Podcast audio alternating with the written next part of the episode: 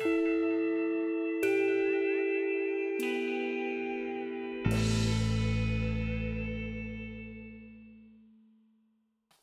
and welcome to Talking Trek to You, where an expert and a noob boldly go through Star Trek episode by episode. My name is JG McQuarrie. I'm here with my co-host Kev Kozer. Say hi, Kev.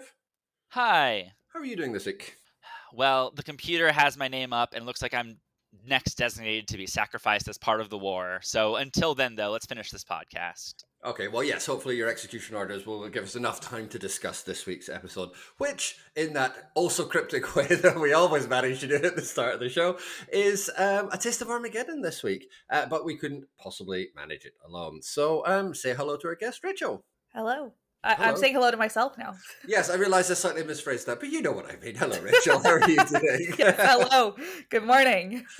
All right. Well, we- We've only been doing this for about a year and podcasting together for about five years. So, you know, you, we obviously there's still plenty of room for mistakes. Um, I mean, you know, I'm always happy to say hello to myself. That doesn't bother me. Well, I'm very, I'm very glad to hear it. Um, and also very glad that you've managed to invite the Disintegration Chamber to join us um, Yes. this week. So, um, yeah, uh, Taste of Armageddon. Well, before we crack on with it, as we always do, we like to ask our guests what their history with the show is. So, um, Rachel, what's your history with Star Trek? Yeah, so I am uh, definitely a Star Trek uh, fan. um, so I first saw the original series uh, many years ago, I guess like about 20 years ago, uh, when I was a fifth grader. my uh, my dad is the kind of person who thinks that parenting should involve a syllabus. So uh, he definitely like one of the first like when I was like in fourth fifth grade we started watching Star Trek the original series and Monty Python together.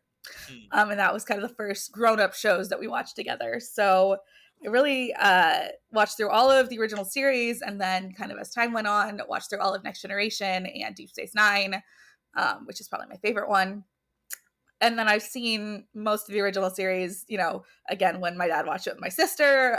Um, so few through through a few times. Uh, so definitely very familiar, and I've seen this episode a few times before, and, and I'm happy to discuss it. Fantastic. Have you watched much of the 21st century Star Trek? Um, I've seen uh about two thirds of Discovery. Uh, I gave up, I think, one or two seasons ago, and then I watched the first season of Picard. I've seen all of Lower Decks. I saw all of Strange New Worlds, and I've seen all of the you know post two thousand nine movies for whatever that wor- that's worth. Um, I, that's, So- worth, that's worth a surprising amount on this podcast. It's amazing All how many people, Kev, uh, have come to the uh, have come to the show via those movies. all right, well, I have seen them. I do have opinions on them, so. they they do tend to generate opinions. There's no doubt yes about that. uh you know i would say uh very solid unbelievably terrible very solid would be my my one two three through them That's a, that's a good thumbnail sketch for them. Thank you Yeah. very much. Um, well, yes, let's um, crack on with the episode itself. And uh, Kev, would you care to give us our usual summary? All right. A Taste of Armageddon has the USS Enterprise traveling to Eminiar 7. Uh, they are there to uh, with an ambassador to negotiate peace between that and the planet Vendikar that the Eminiar 7 is uh, at war with. When they get down to the planet, they discover that it's not a war that is being fought in a conventional means, but instead computers on both planets are simulating war, and whoever is flagged as dying in the war is then executed in real life on the planet. Uh, the Enterprise is labeled by these computers as a casualty on the outskirts, and therefore Kirk and his crew who beams down are all slated for execution. Kirk and Spock do a lot of running around, escaping and getting recaptured and such, um, and blowing up these sort of execution chambers until Kirk finally gets to confront the head of the person doing all of this. Uh, in the meantime, Scotty and Bones are holding down the ship. Uh, the ambassador Fox he renegades their warnings and beams down and gets captured as well. Uh, meanwhile, Scotty is given orders by Kirk to blow up Eminiar 7 if they uh, are not returned in time. Kirk manages, however, to negotiate peace by explaining, basically doing one of his classic Kirk monologues about how war is like needs to be messy so it can be avoided, and manages to broker peace between the planets. Fantastic. Thank you very much. Well, this is one of those episodes that I think is probably quite well known, even if you're not a Star Trek fan. It's just a, a classic setup and a, a lovely little slice of uh, a lovely little slice of Star Trek. But before we get into it, let's get through our sort of general impressions. So, uh, Rachel, you're our guest first. So, um, how did you find this one? Uh, it's a banger. Um, I, I love this episode. I was actually really excited when uh, Kev asked me to come on the show and told me which episode it would be because this is a real classic. Uh, so I was very excited to rewatch it, and it absolutely holds up. Excellent. And Kev, how did you find it? Uh, a banger. Yeah, it's um, it's actually interesting. You said this is a one people know about. I actually did not know anything about this episode going in. Oh, that's but yeah, I the general sense. Uh, if someone had told me there's a Star Trek episode where people like kill themselves in a simulated war, I'd probably be like, "Oh, that sounds familiar." But otherwise, I yeah, I have no specific knowledge of this one. It's but it still feels like so Star Trekky in that nature. Like I it like if this episode did not already exist, I feel like it would have to, you know, just Mm-hmm. It just feels like so much part of the show um is in this one. And it's also just like I don't know. I feel like in that just episode summary, I was talking about getting captured and recaptured, and there's a lot of there's a, a lot of the similar beats we've hit, especially in the recent run of episodes. But this one does those beats so much better, which we'll get into.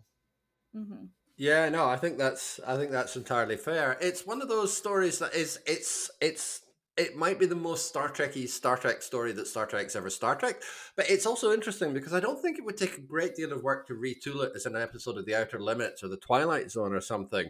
You'd need to, you know, um, it would probably be uh, like more of a Nazi allegory. So the disintegration chambers would probably be like, you know, pseudo concentration camps, which they definitely aren't in this episode. But I don't think it would take all that much retooling for it to be like, yeah, some kind of other um, sci-fi episode and yet there's just something so irreducibly star trek about the concept about the way that it's executed if you excuse the pun and uh, the way that it's all it's all kind of put together it's very yeah it's just really very very star trek Yeah, I mean the point you just made about like if this was Outer Limits or Twilight Zone, they'd make it more specific to like something we recognize.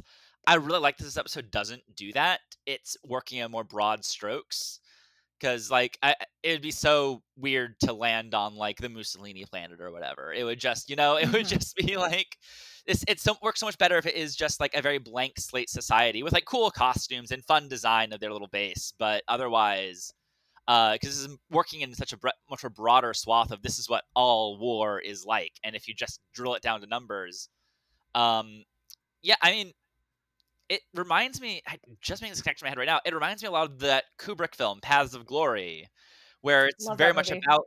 Yeah, it's so much about like a soldier's contrast between the contrast of the soldiers on the field dying in blood, sweat, and tears, and the military men cutting back to them and them being like, "Well, we'll gain some more numbers if we push soldiers this way, and only this many soldiers will die."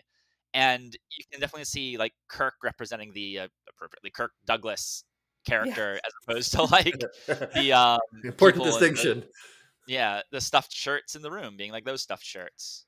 It's interesting how they make so much of that. The reason they do this is to preserve their culture, um, which I Mhm. think you know, thinking about that uh, nineteen what year is this? Nineteen sixty seven context. I think you know, there's that question of both the World War II bombings, like in Dresden, in Hiroshima, and then the wars in Asia that are happening at the time. Like, I think this idea of cultural destruction was kind of current at the moment. Yeah, very definitely. And I think I think it's interesting because I don't think that this really functions as a, a direct Cold War parable.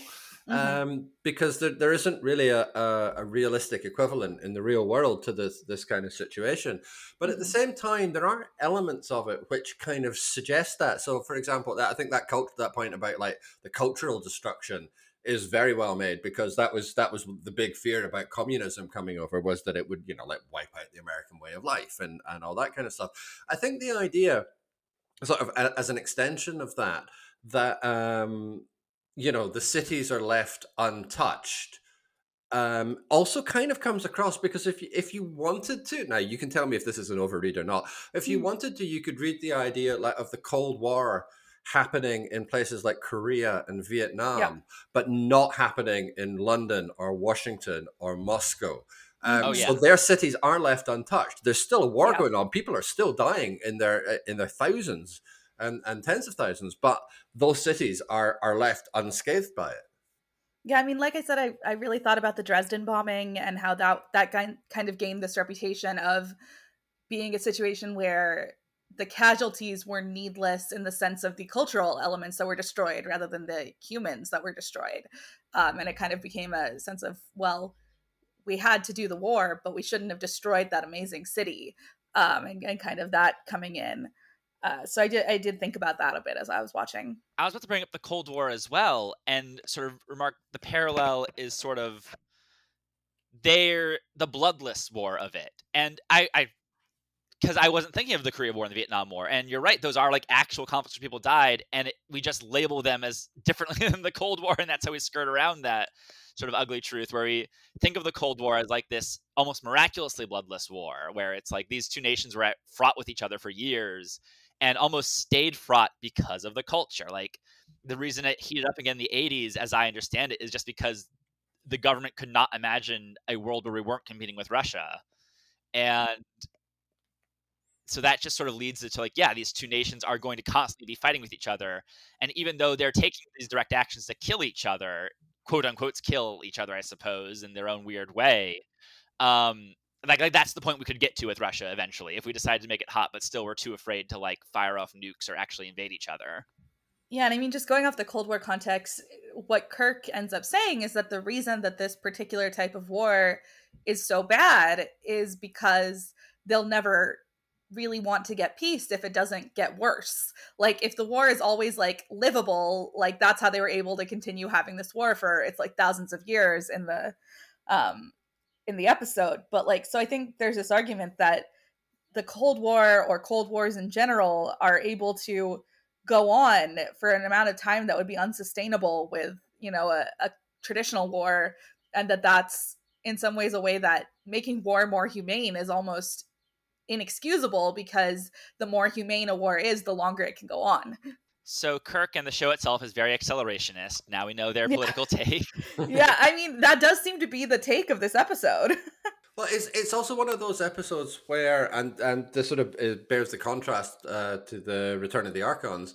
Uh, it's another one of those episodes where Kirk more or less just imposes a point of view on a mm-hmm. planet, and that point of view is Western liberalism. Now, he clearly doesn't want to be caught up in this. He's clearly not really that interested in, in getting he just wants to drop off an incredibly irritating diplomat and get the hell out of there fair enough who could argue with that um, but since he does get dragged into it despite his best efforts it's interesting to see his approach here because um, because he does have that reluctance to get involved. Like when it was when we were talking about Return of the Archons, the whole point about that is he just decides. You know, he just mm-hmm. puts his foot down. We're going to blow up the computer with let's say logic and you know hope for the best but see ya cheerio uh, best of luck to you all um here he kind of he's sort of doing the same thing but he's not doing it through kind of the imposition of um you know, values simply for the sake of it. He's doing that because he doesn't really have any choice. So the question is, I suppose, does it make any kind of moral difference if he's still imposing the same values whether he wants to or not? Well, it's also his his little theory turns out being 100% correct like mm. right they, they've never been motivated to make peace over thousands of years and the second that kirk turns it into a shooting war they're at peace so he clearly is correct, um, which I think also, you know, in terms of how his moral perspective is portrayed, I think the fact that he's portrayed as being 100% factually accurate is is relevant to how the you know the show is portraying his his morality. Yeah, it's something we run into a lot in this show, where like Kirk is basically always right. Um, yeah. Like it's a show that very rarely challenges its main character's uh, moral beliefs, and right. I that sometimes can really bump the wrong way. And I think you can make it I don't know. I feel like there is definitely a world where I can watch the episode and also be bumped the wrong way by that. But I think just the way just taking the episode on its own terms, he's so eloquent uh, both Kirk and Shatner and his performance of Kirk, mm-hmm. and like mm-hmm. expressing these ideas and values that you kind of do believe that yeah they would call this war off. like yeah. he, he is making sense. Yeah, I think also just the the way that the the main official, who I forget his title, is so passionate about this idea that even that his own wife died and like it's okay no matter how many people die as long as their culture survives which their like thing where they wear pants with different color legs is very cool but like i don't know if it's worth that many lives yeah. like I, I do think like he has almost a he reminds me a lot of sort of present day you know uh like return guys on Twitter where the whole deal is all about these outward signifiers of culture and that's the most important thing that we can preserve even over human life. Um, it's very repulsive, you know. Yes. And with those people specifically, it's not even like actual culture, but like their memory of culture as they understand yeah. it. Like they don't even like aren't even engaging with these, I don't know, Greek statues or whatever yeah. in like the actual context. It's just yeah, and he uh, to me when he says our culture is preserved, like he's saying that the buildings are preserved. Like if lots of people are dying, I don't think your culture remains the same as it was before the war. That's that's not possible. But to his mind, as long as they're you know octagonal doors or whatever are not coming down with a bomb, like their culture is preserved, and that's very similar to those, to those Greek statue guys to me.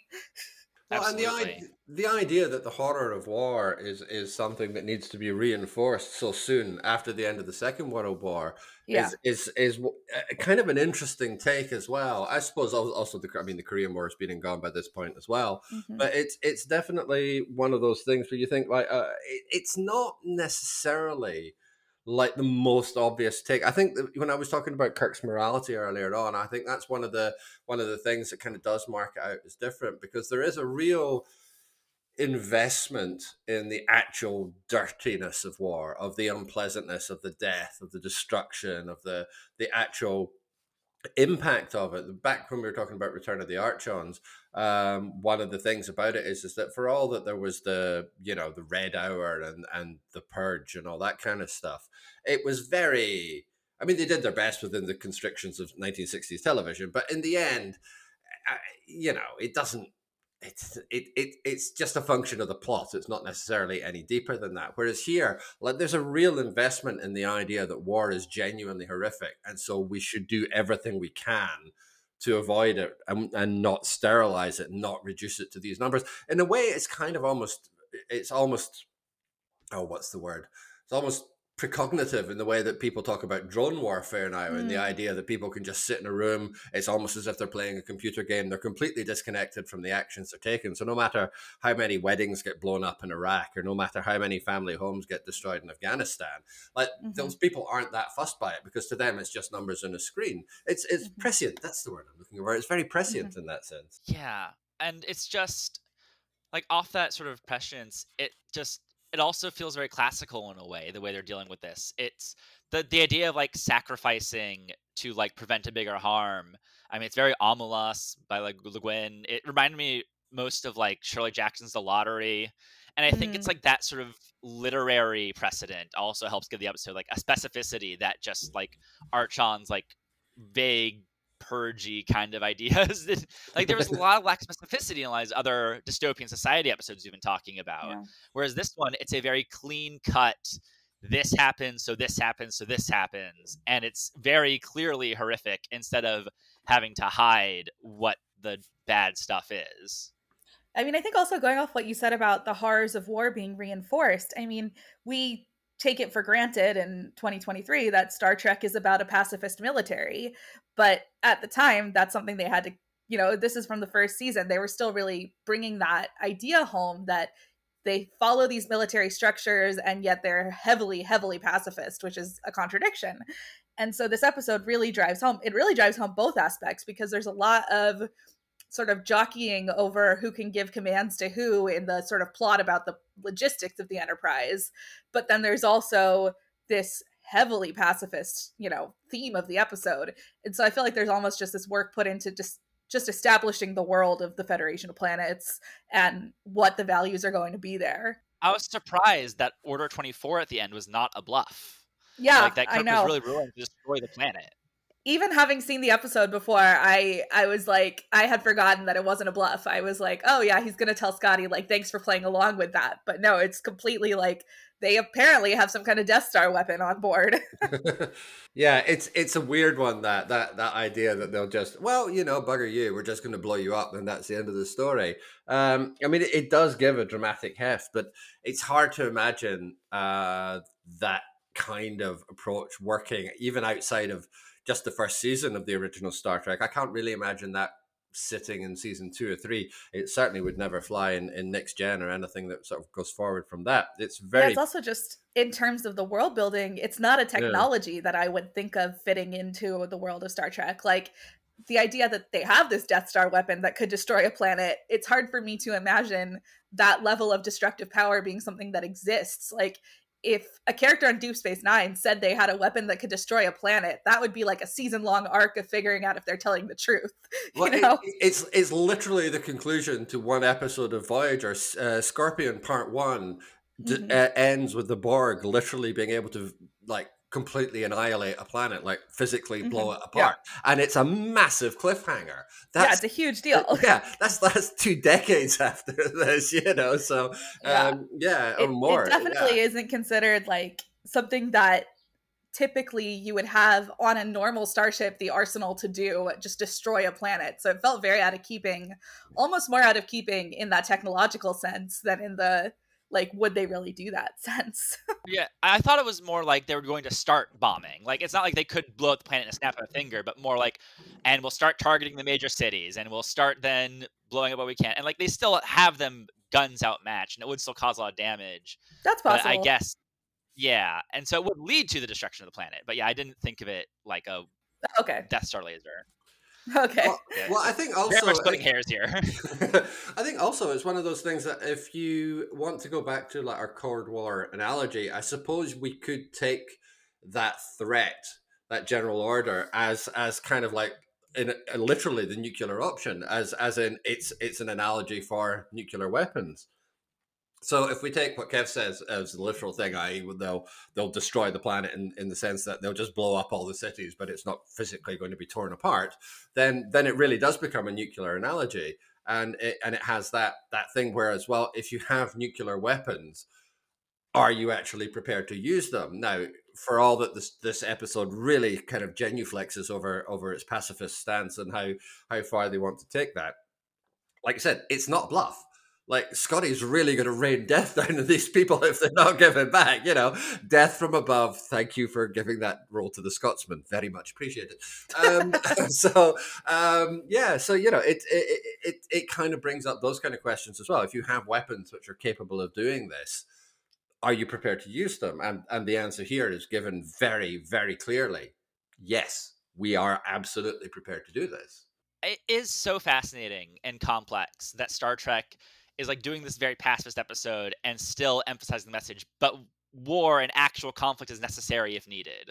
Like eh, the reason the two planets are able to make peace so quickly is it's implied, if not outright stated, the reasons for war are like either A, lost to time, B, so petty it's not worth mentioning, or a combination of the two.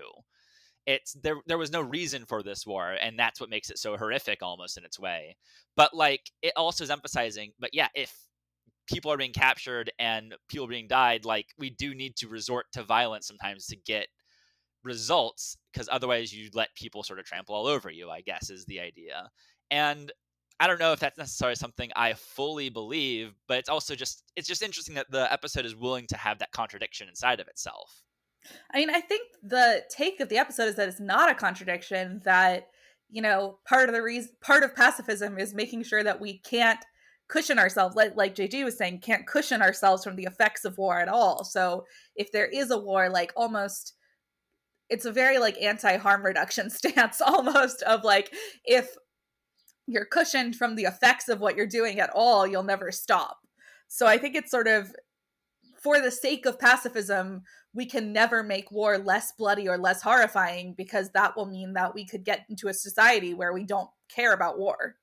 So it's very it's taking the position that war is very bad no matter how good it gets. Like obviously in this instance like people are still dying but it almost takes this position even if they could come up with a way to do the war where no one's dying if the two societies were to remain formally at war that would still not be worth it and it would still be better to have this one violent moment that they then get over than to have thousands of years of war that are basically livable so it's this very like hardline pacifist stance where Yeah. war is bad qua war rather than for the effects of war I mean, that that almost makes me think of like real life social situations. You can apply this metaphor down so deep, where it's just like better to have a fight with a friend than to just resent each other for months or whatever. Oh, yeah. oh yeah yeah. No, it's- it's just it's such an interesting point of view. and and all all explained to us by by Captain Kirk in in, in one rather long speech Yeah. right, right at the end of the episode. Um, I gotta say, for all that I really enjoy this episode, and for all that we are a very pro Shatner podcast, I'm not sure that this is his most measured performance. Um, well, quite. Um, it's it's like he's good. He, he and when he has to come up with that speech, I think he kind of he does pretty much nail it. There are a few moments earlier on in the episode where you can kind of tell we're getting towards the end of the first episode, uh, first season rather. Uh, there's, a, there- there's a sense where he's kind of, I don't want to say going through the motions. That's too harsh. Um, but he's not quite landing the conviction on the planet with the way uh, that he might have done a little bit earlier on in the season, and particularly um, like a lot of his initial dealings with the um, the the the council Mhm. uh, and the counselor. It's it's a bit. I don't know. It, he needs a little bit more steel in the way that he's he's delivering it, and it doesn't undermine the message of the episode. It doesn't undermine what it's trying to do, um, but it's just a little bit of a shame that this is the episode, um, which is really good, and he's slightly not quite at his best. Whereas in last last episode's episode, which was Space Seed, like Shatner is really good and an absolutely absolute dog of an episode. So I just stopped myself from swearing there. Um, you know, it's a shame those two weren't the other way around. I- do feel like just to like give Shatner some credit, I think one thing I noticed as I was watching, I wondered if they had made some strange decisions on their uh extras budget because I noticed that none of the council members other than the main guy speak at all. And there's tons of like little moments throughout the episode where other minor actors speak and I kind of felt like you should have spent the speaking actor money on the counselors. Um, mhm. because I do feel like those guys constantly being silent doesn't give anybody a lot to play off of in the scenes with them. Um, so I, I don't mm-hmm. know what the choice was that those other counselors would be non-speaking actors, but it felt odd to me as I was watching, and I felt like maybe if the council had more of a presence, then like Kirk opposing them would feel less like he's talking to this one guy and more like he's opposing the whole regime. Right. Um yeah, it's I think Kirk has very much settled into a groove at this point in the show, is the best way I can think of putting it. He can still definitely uh activate himself if needed and really tear into a monologue as he does near the end of this. But otherwise, he's like just so comfortable doing the sh- the Kirk thing that Shatner can really just like yeah, just I think coast as you said JG. He's um yeah, he doesn't really wow me until that very end of the episode. Uh, this is Yeah, really more. Uh, sorry, I was gonna say there's really more Nimoy and I, I might have gotten to the same point actually. This is more Nimoy and Spock's episode for sure. I was exactly about to say that, like, even though Kirk is technically more active, like, I think of this as a Spock episode all the way down. I, I, I just sort of slightly slight sidebar on that is that I, when I was watching this episode earlier on this afternoon, uh, my my partner was in the room and and he said, um, "I uh, I don't like him," pointing at the screen, and I said, "Who?" And he said, "Kirk." And I said, "Why?" He said, "He's too pretty for this." okay, that's a point of view, but like nobody's saying that about Spock. But Spock is just such a much more effective presence in this episode. hmm And not just because he has that great moment with the multi legged creature, which is Oh, has yeah. to be like one of my favorite moments of the original series. Well, I, I, one of my favorite Spock moments of the original series is in this as well, which is basically Spock molesting a wall whilst trying to Oh, make yeah. telepathic Great contact great with some guy on the other side of it. They Mhm. really go hard on the Vulcan powers in this one to, to great Vul- effect. Vulcanian powers in this episode, no less. Oh yes. Oh, yes. Uh, but uh, just, just shouting out Spock lines. Practicing peculiar variety of diplomacy is a great one. Yes. Uh, just to give the details of the one that I just mentioned, he he goes up to a guard and says, uh, "There's a multi-legged creature ca- crawling on you." And then when the guard goes to look, he nerve pinches him, and it's uh, just a really great moment that Nimoy obviously plays like incredibly dry. Oh yeah, it's it's so funny. Like I think this is also around the time like we've noticed more recently that the writers know how to play to Nimoy like comedically yep. as well as dramatically. Uh, it's definitely something they're figuring out early on, but now they have a really good um, sort of system of getting those jokes in. And there's, there's, there's right at the, you know, that final bridge scene as well when they're all standing mm-hmm. around trying to be jocular. There's, it's another one of those incredibly slashable moments between um, mm. Kirk and Spock, where where they're having their little joke over what's happened in the episode, and and, and Kirk sort of said, "Oh, well, you know, sometimes, Mister Spock, um, feelings are all us humans have to go on." And then it, mm-hmm. like cuts back to Spock with a raised eyebrow, and you're just waiting mm-hmm. for Kirk to say, "Now kiss me, you fool." It's just it's, it's, it's, one of the most slashable moments we've had so far in the series. Yeah. Um, and again, it's because they're both leading into the comedy aspect, but because uh, Shatner and Nimoy have such a great kind of rapport together, it, it kind of becomes unavoidable. The show's gotten really comfortable with those like end of episode bridge scenes where they all just sort of joke around to the end of it. And sometimes it works, sometimes it doesn't. Mixed results. This is a good one. I also like the kiss off lines of "You make me believe in luck, while you make me believe in miracles." Yes. uh, all great stuff. Yeah. Also, this episode, uh, speaking of people with lines, we get a lady red shirt with a ton of lines. yeah, uh, Tamura, I believe. Yes, uh, I looked her up. Uh, the actor, whose name is Miko Mayama, and she lived with Burt Reynolds in Japan for several years. wow, that's cool. yeah. yeah. Well, that, that might be the most 60s thing I've ever heard. yep. mm-hmm. Yeah, I I wish she showed up in more episodes. She had like a great yeah. presence. Doesn't Yeah, she was great. And I do feel like it's unusual for there to be a woman like member of the away team like that who gets right. so much of a focus. Um, she is still her her rank is still yeoman, but she does seem like she's a a valued member of the crew in a way that you don't always see with the female characters. Right. I don't see the memory alpha bullet point sort of confirming this, but I, I suspect that was like a Rand role that was like hastily rewritten mm. with all that going on. Definitely possible. But um well, and it's nice. It's it's nice that it's somebody who's Asian as well, rather than just uh, you know that's that's still markedly unusual in 1967, and yet you know there's no commentary on it. Nobody says anything. She's just like yeah. this week's red shirt. I mean, she doesn't die, but you know, she, that's all. That's all she is. Um, I, no, I it's true though. Diminutive, but it's just like it, it's it's a role which has been filled by somebody who's Japanese American, and that's just how things are, and that's that's that's you know, it's it's that kind of quiet progressiveness that Star Absolutely. Trek sometimes does so well. This is not it a role does. that has any particular reason to be a Japanese woman, and that they went ahead and did that anyway. Like this could easily have been a male character, could easily have been a white male character, and they uh, the fact that they go out of their way to make sure that that's not every single time, which it still is most of the time. So it was right. pretty notable to see that it was not in this episode, and I'm wondering, you know, who made that decision, but uh, I loved it. Yeah, it, it does kind of bum me out whenever we have these like extras that pop like this that we're not knowing the history of Star Trek. We're not going to get any more besides Chekov.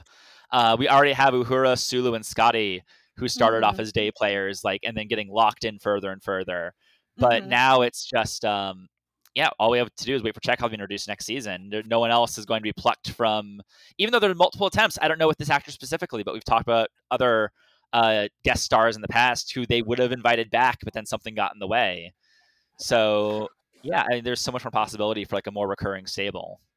I will say also though that watching Next Generation, exact same thing happens. There's some, you know, ensign in Next Generation who will be amazing, and then you're like, oh, they're in one more episode. Um, so it definitely mm-hmm. is something that's just kind of inherent to the to the nature of having these huge crews that only a few of them can be re- recurring characters.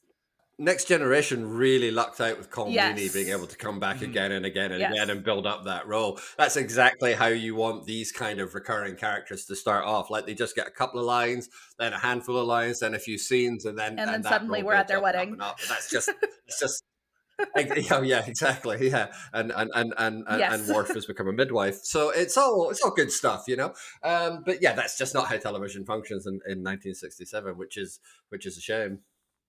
Yeah. I, I- it's the one thing Discovery does really not the one only thing, but like for all that show's faults, it's one thing Yes, Discovery does really well. yeah, it, it- there's a lot of faults in Discovery, but it's one thing that does really well is that bridge crew remains remarkably consistent, and I still wish they had more to do, but at least it's fun seeing the familiar faces over and over again. You, you know, it's funny that you say that because I've often felt like that was a weakness of Discovery that we only get to know the regulars and Yeah. that there's not that feeling of a whole community on the ship the way that there is on Next Generation, where there'll often be, you know, someone in engineering or someone in on the bridge who has a few lines, gets a name, but they're not core to the cast. And I've always felt like it was kind of a weakness of Discovery or a way it didn't feel as Star Trekky that we really only get to know our recurring characters. So it's interesting to me that you that you feel the opposite way.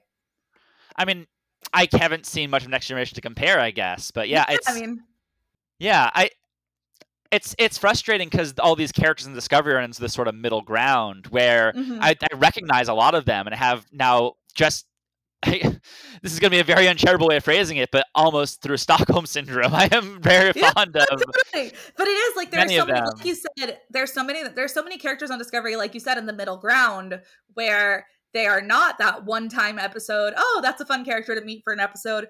But there's Mhm. also so many of them that there's not really enough time for them to all become beloved Right. characters in that way. So I feel like there is I almost feel like the way that they chose to do it was not as effective as just having them pop in and out. But um, I, I can mean, also see like getting liking to get attached to them for certain. Uh, neither fish nor fowl. That sort of dilemma is endemic of a lot of aspects of Discovery. yes, it is. That is certainly true. Yeah, you have to remember, I think there's actually, a, um, I think it might be like the 29th Amendment of the US Constitution that states that Star Trek Discovery can actually only be about Michael Burnham and nobody else is allowed to look at him. There's, there's Yeah. just nothing that you can do about that. That's just the law. So you have to, you just have Yeah. to live with it. But speaking of the side characters, I have to, I, I also have my own legal obligation at this point to, uh, to mention the fact that this is by a country mile the most Scotty has had to do in an episode up to this point. He gets Yes. a Oh, lot yeah. of stuff to go in this. yes, he gets to be in command. Yeah, he gets to mention haggis, which just made my own little set of bagpipes that reside within my chest Oh. well with pride, as you can imagine. You know, it's a whole thing, but like it's a really meaty role for him. The only No, it's great. The only person who doesn't really get much to do in this episode actually is McCoy. He kind of stamps his foot in the bridge a bit, and that's about it. Yeah. About it. But um, yeah, it's yeah, really, even Uhura has her has her business. yeah, exactly. But it's nice to see a character like Scotty being brought forward in this way. Like James Doohan was really popular. The character was really popular. Yes. So they started, you know, writing more and more towards him. And he's he, this is really where we get the kind of the it's not the first time we get the idea that he's got this, you know, great loyalty and that he won't back down from something. That whole thing about, you know, okay, you can send me to a penal planet, but I'm not taking the screens down, you know, uh, to hell with you. yeah. Uh, like that's the first time we've had him be so emphatic about the way that he defends the ship, so loyal to Yes. Kirk, and it's a really nice piece of character development for him. Yeah, it's also this is obviously not the first time that the crew have faced off against a bureaucrat. Um, but I think giving that role to Scotty really helps define his character and uh, bring him into the fold. There's a story on Memory Alpha that says citation needed, and I could not find a source anywhere else. But it does say that that's a real incident that James Doohan sort of went through in his military service, um, where a training exercise was going badly, and he was calling it off, even though supervisors were telling him to keep going. Um, Hmm. And he that was like a it's saying that it was like a story he told in the Writers Incorporated. Don't know how true that is, but that's I mean, an, an interesting if true, yeah. And I think that kind of is the benefit to having characters like Scotty and Uhura and Sulu. Like, well, we don't know how to write these characters, but like, be collaborative about it. Um, what can we we can build them over time? That's how Sulu gets his love of fencing and everything, and Uhura can sing. It's by yeah, I mean, it's also it's also just a good reminder, you know, with us talking about the cultural context that like a huge chunk of the people both working on the show and watching the show had military experience, which is not the case, you know, I think in 2023 the percentage of, you know, average Americans who were in a war is so much lower now and I think it's it's an interesting aspect of the pacifist context to remember that this was kind of created by veterans for veterans in some ways. Yeah, that that really does color it a lot, doesn't it? It is Yeah. just so fascinating how Mhm. like the it's kind of why we won't get stories like this anymore in a way. I mean, not never say never, I guess. Though the idea that what would happen that we would cause um, veterans for veterans to be the pop culture norm, uh, don't want to think of the implications of that. But yeah, it is. It really does bring this like taste to it that the Twilight Zone also has, as well as other Mhm. contemporary science fiction, and we're naturally it's going to be missing. I mean, even just like I Dream of Jeannie, like, you know, that's about a military base. And it's like realizing that's actually a familiar world for the people who were watching it at the time rather than now where it's sort of very foreign. It does also link back to that um, that thing that we were talking about earlier on, the idea like the horrors of war. You know, these Mhm, the, the horrors of war is not an abstract concept for these people. These are people who have been through it, who have fought through it, who have had that experience, and who desperately, desperately want to remind people how appalling this is and why we should do everything within our power to uh, call it off. I think one of the interesting things about the conclusion of the episode where Kirk manages to win manages to actually get these two opposing sides to sit down is that actually um, other than the couple of people that we see walking into the the uh, destruction booths like nobody dies in this episode. There's no red shirts that are killed in this episode. It never becomes a hot war. And we never find anything out about the other side. We never find anything out about Vendikar so it's it's it's kind of all very sort of focused in. It's it's all very much on this moment but ultimately, you know, yeah, these are people who have been through the horrors of war. They know what it's like, and they don't want that to be the future for other people. It it it's it does lend a degree of power to the episode. I think. Yeah, I think there's also this aspect to uh, quote the the, the great Brad Bird. Uh, if everyone's a civilian, no one is. in this episode, Right. yeah, like no one is getting sent off to war. There are no soldiers, and what that means is that you know everybody, the counselor's wife or whatever, has the same chance of being a casualty. You know, there's no ability like like what Kirk does to step up and sacrifice your personal safety for the greater good. It's sort of everyone is in that position. Yeah, I, I was just doing a quick search to confirm that yes, Robert Hamner, who came up with the story and co-screenplay credit for this episode, does uh, born 1928, so almost certainly served, or is at least of, of in that sort of generation. And then and interesting to think that would have known people. You know, even the women would have known people who who served. right, but airing in 1967, we almost are that generation removed from World War II. Yeah. And so, and that is also like Summer of Love is about to happen, and all college protests and all that. Yeah. it's i mean it's too much speculation to say this episode is pointed at hippies but it's almost like i could see like that almost being a sort of driving thing where it's like if you want this pacifist society i am also a pacifist the person i'm speaking as a person writing it but you can't like you still need to understand how bad it was to fully understand the idea of pacifism Well, and the, the, the imperialistic kind of element in the, in the way that the, the Federation, through Kirk, imposes itself on a society here kind of calls that into question as well. There's, there's never really any doubt that whatever path Kirk takes is going to be the one which resolves this situation. Um, and that is one of those things where Star Trek can be ever so slightly uncomfortable around because there is this sense that, you know, like the military is the solution. And I know that Starfleet isn't like technically military at this point. In fact, it's pretty nebulously defined, other than the idea that Kirk has occasionally said, like, we're not a ship of war or whatever. Okay, fair enough, but not every ship in the military is a ship of war. Um, so there's there's still some wiggle room there. Um, but it's still there are still some imperialist attitudes here which go be above and beyond just you know you do everything you can to avoid the horrors of war hmm this this particular episode isn't really interested in in interrogating that side of it. It has a very strong point of view, um, and that's fine. And it's something that Star Trek will return to uh, in in the future, particularly um, in season two of of the original show. There's there's a couple of episodes that address this, but right here, right now, that imperialistic attitude is something which is this isn't the fault of this episode specifically, but it's starting to accrue. It's definitely the case in Return of the Archons, where the Enterprise is extremely imperialistic. It turns up, it does what it wants, it imposes its point of view, and that point of view is right. You are not allowed to question it. Um, we've had a couple of other examples earlier in the season as well. So it's not yet become overwhelming, but there is now a sense that the sort of the imperialistic side of Star Trek is something that needs to be questioned. It doesn't happen in this episode, but we will have we will have those questions raised sort of going forward. Yeah, it is interesting. Usually, I feel like when they have these like the crew versus a bureaucrat stories, usually the bureaucrat is an admiral. Um, and in this instance, it's an ambassador who seems to have command authority over them for some reason. um, like ambassadors do, you know.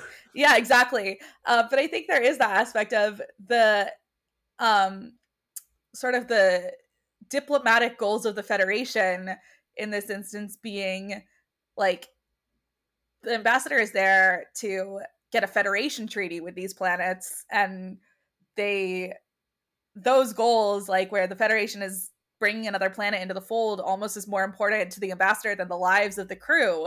Whereas to the crew like ending this war and getting away is way more important than whatever the Federation wants. Um, and so there's kind of an interesting dynamic tug of war there. I mean, maybe the Federation just really needs textile plants that can turn out 1960s pop culture trousers. Because I mean, oh my are, god, those outfits are incredible. They are really something, right? Because uh, I don't think that we can get through any discussion of this episode without a mentioning those outfits and b the biggest space beehive haircut I've ever seen in my oh life. My God. Oh my God.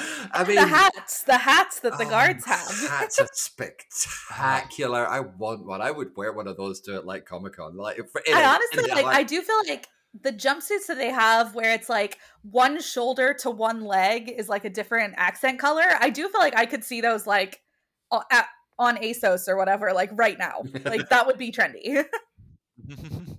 yeah, it's Star Trek's like the day glow aesthetic has weirdly a- aged so well in a way mm-hmm, like yeah. by standing out it just it locked itself into its time and also just still plays so well it is interesting with the beehive haircut. The beautiful woman in this episode really doesn't have a romance with Kirk. Like, there's almost very little interaction between them, but they still bring the camera out of focus every time that they shoot her. Oh, yeah. As if she's about to go into that romantic plotline. So, uh, yeah, I was definitely bracing for like, it. Yeah it almost feels like they ran out of time for her to for her to make out with Kirk. Um, exactly. Yeah. The way the camera focuses, but also like the music and the way Shatner acts. It's all like, all right, we've seen this a million times before. And credit to the episode for just like alighting that. And she, she still serves very much a stock role, which is the beautiful woman who explains what's going on on the planet to Kirk, and Kirk that gives Kirk sympathy for people on the planet because of course yeah. he can never have sympathy for people on a planet unless it's a beautiful woman telling him to have sympathy for them. Yeah, it just very much feels like they were going to have them have a romance and then realized they had too much other stuff to do, but she was already cast. So I remember when I was watching this episode um, and she first comes on, um, thinking very strongly that um, the strings are swelling, and I suspect they're not the only thing. Um, but no. it, was, it just it was it was kind of uncomfortable. But but it, that plot line gets disposed of very quickly. She's right. she's just a representation of, of yeah. She actually spends Kurt's most of her time with with Lady Redshirt. So. Exactly. Well, I hope they had a nice romance. You know that yeah. was nice. Yeah, I mean, she was given instructions to sit on her, so you know. This episode, I'm pretty sure, does pass the Bechdel test, right? Because they do talk. Yeah, yeah, yeah. so, very rare uh, original series Bechdel test pass. Yeah, it's it is just interesting how like tight this episode is that every character is serving a function and not much more than that function um, with still room for like character dynamics and things like that. But there's definitely no extraneous subplots. There's no fat on this episode at all. Definitely not. I do want to call out one other thing though. I really want to mention uh, David Opatoshu's performance as an An yes. Seven because I oh, really oh, yes. like his performance. He's he's got, I agree. He's got a kind of nice world weariness to him where he's not like he kind of is just like a stock bad guy, and that's fine because that's the nature of an episode like this. Kirk needs somebody who who he can um, square off against, but but there is um, I don't even know if it's necessarily in the script, and maybe it is just in in. Uh, in the performance, but there is that kind of world weariness. Like he just he's kind of he he seems kind of tired of the situation. He doesn't really want to have to explain it or go through it all, and that that kind of uh, resigned kind of nature to the performance really helps to mark out um, and An-Seven as a, a, character who isn't just like the usual mustache twirler or foot stomper or whatever. Like he is the bad guy in this episode, but you know he's as trapped by circumstances as anybody else. Um, and he, you know, his he lost his own wife to the war. Yeah, exactly. Um, but he just doesn't. He doesn't have a broad enough worldview to break out of the patterns that his society has dictated for him. It it requires kind of like the the uh, the clash with the Enterprise for his worldview to be uh, shattered. Same with the diplomat, really. In in, in many ways, they're exactly uh, mirrors of each other. The whole thing about um, Ambassador Fox is that you know when he's up in the Enterprise, he's stomping his foot. He knows what's best. Diplomacy is best left to the diplomats and all that. But once he actually gets down to the planet and encounters the situation, he's the first to say, actually, I can learn new things. Actually, I can be flexible enough to try and come up with a new way of working. And he volunteers his service. So I think I think there's a nice mirroring of the way that An Seven and, and the ambassador work in this episode. Um, but I just I really love the I really love the the performance of An Seven. That that world weariness and resignation just really adds to the character. I, looked Opatoshu up. He actually started his career in Yiddish theater.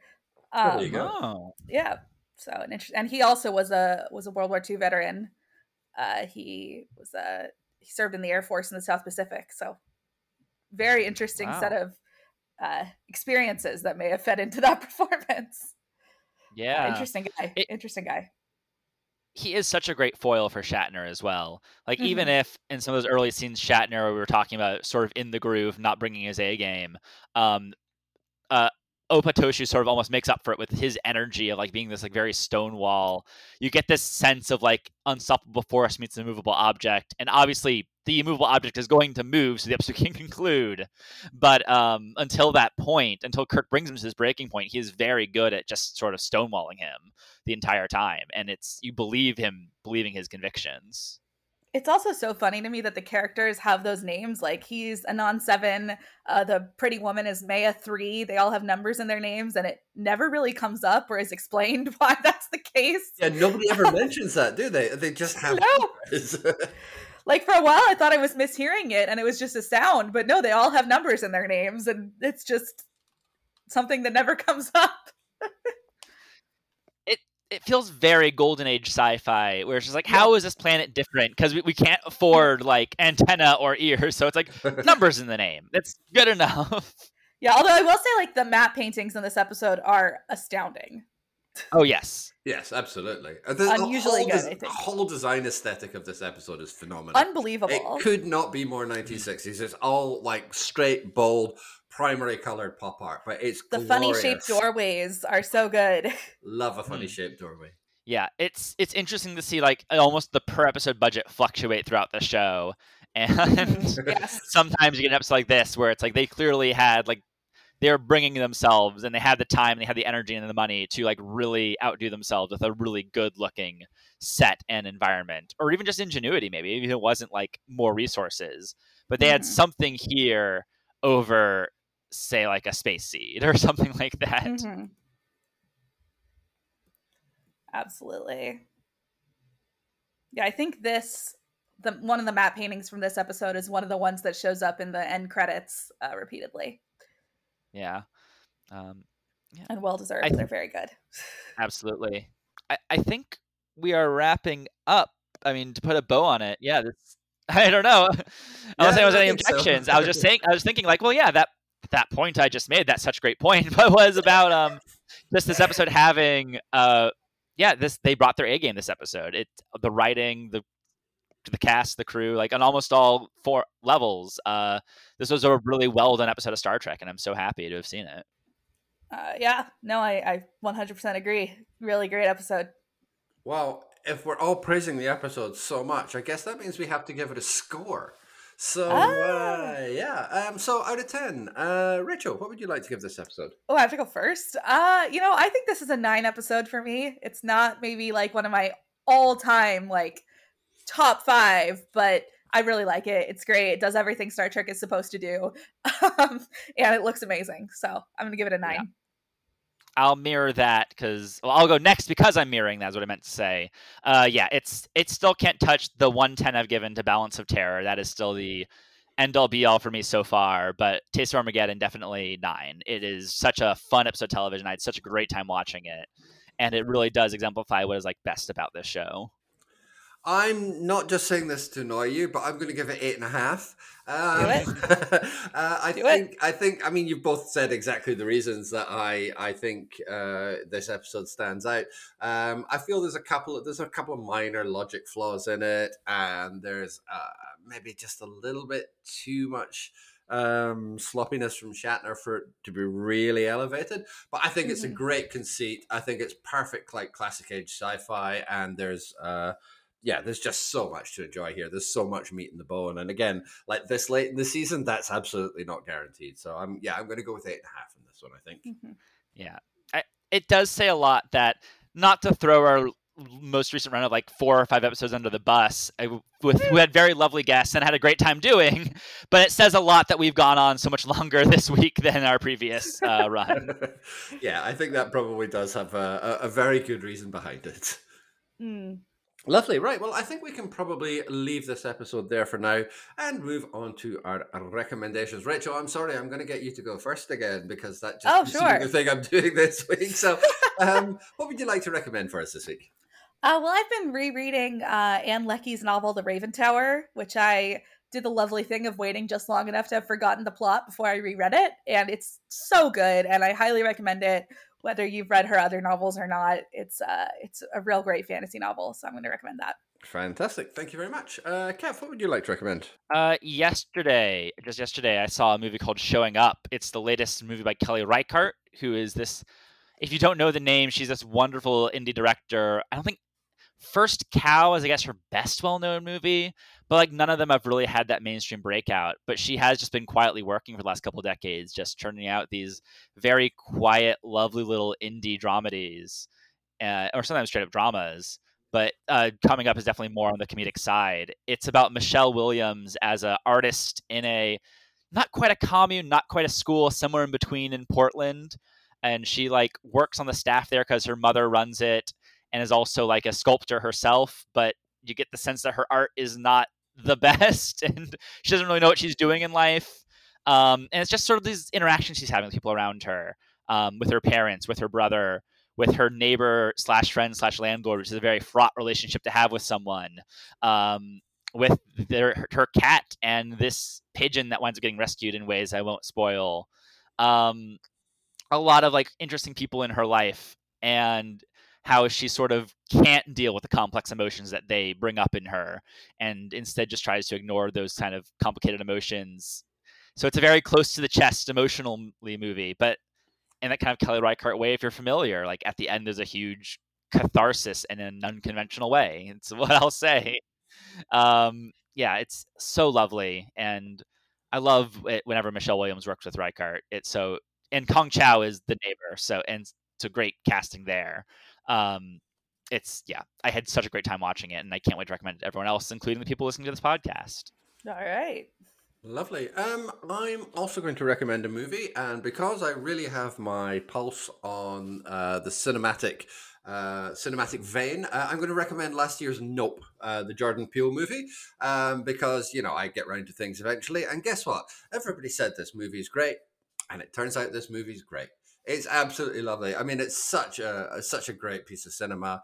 Um, of course, uh, you know, written and directed by Jordan Peele, absolutely uh, phenomenal. Uh, Daniel Kaluuya is great, giving this incredibly kind of understated performance. Keke Palmer's phenomenal in it. The indescribably brilliant, also hot. Steven Yeun is uh, is great in it. It's just such a, a lovely piece. It's very very thoughtful and considered. I love the design work in it. I think it's absolutely incredible. It's just a phenomenal film. Like everybody knows that Nope is a great film. Why am I talking about this so Hmm. long after it's been released? I don't know. I just got around to seeing it. I really loved it. So, um, so that's my recommendation this week. I'm going with Nope. Don't think you uh, specifically shout out Keke Palmer, but that's my favorite performance in Nope. I love her so much, and I just need Oh, to shout her out every time Nope comes out. Oh yeah, yeah, absolutely. You'll get no argument from me at all. Um, and yeah, we can leave our recommendations there and also then move on to plugs. So, uh, Rachel, do you have anything you'd like to plug?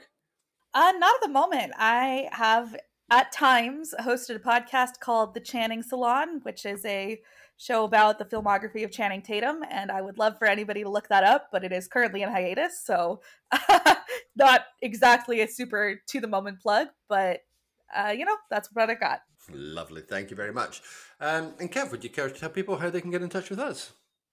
Uh, yes, you can uh, find Talking Trek to You on Twitter at Talk Trek to You.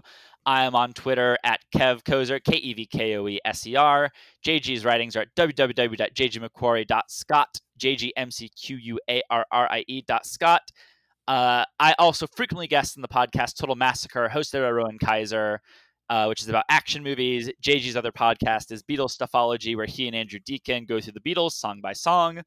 And please like, rate, review, and subscribe to this podcast on whatever podcatcher you're using to help other people find it. Fantastic. Thank you very much. And thank you very much, Rachel, for joining us this week. Absolutely. Thank you so much for having me. I see that you guys have some really great ones coming up, so very excited for you. Thank you very much. And it's been absolutely lovely to have you, as always, of course. So, um, we can take uh, our rest there and fly off into the vacuum of space for this week. Next episode, well, we're going to be visiting this side of paradise. And as always, we hope you're going to join us for it. But until then, keep talking.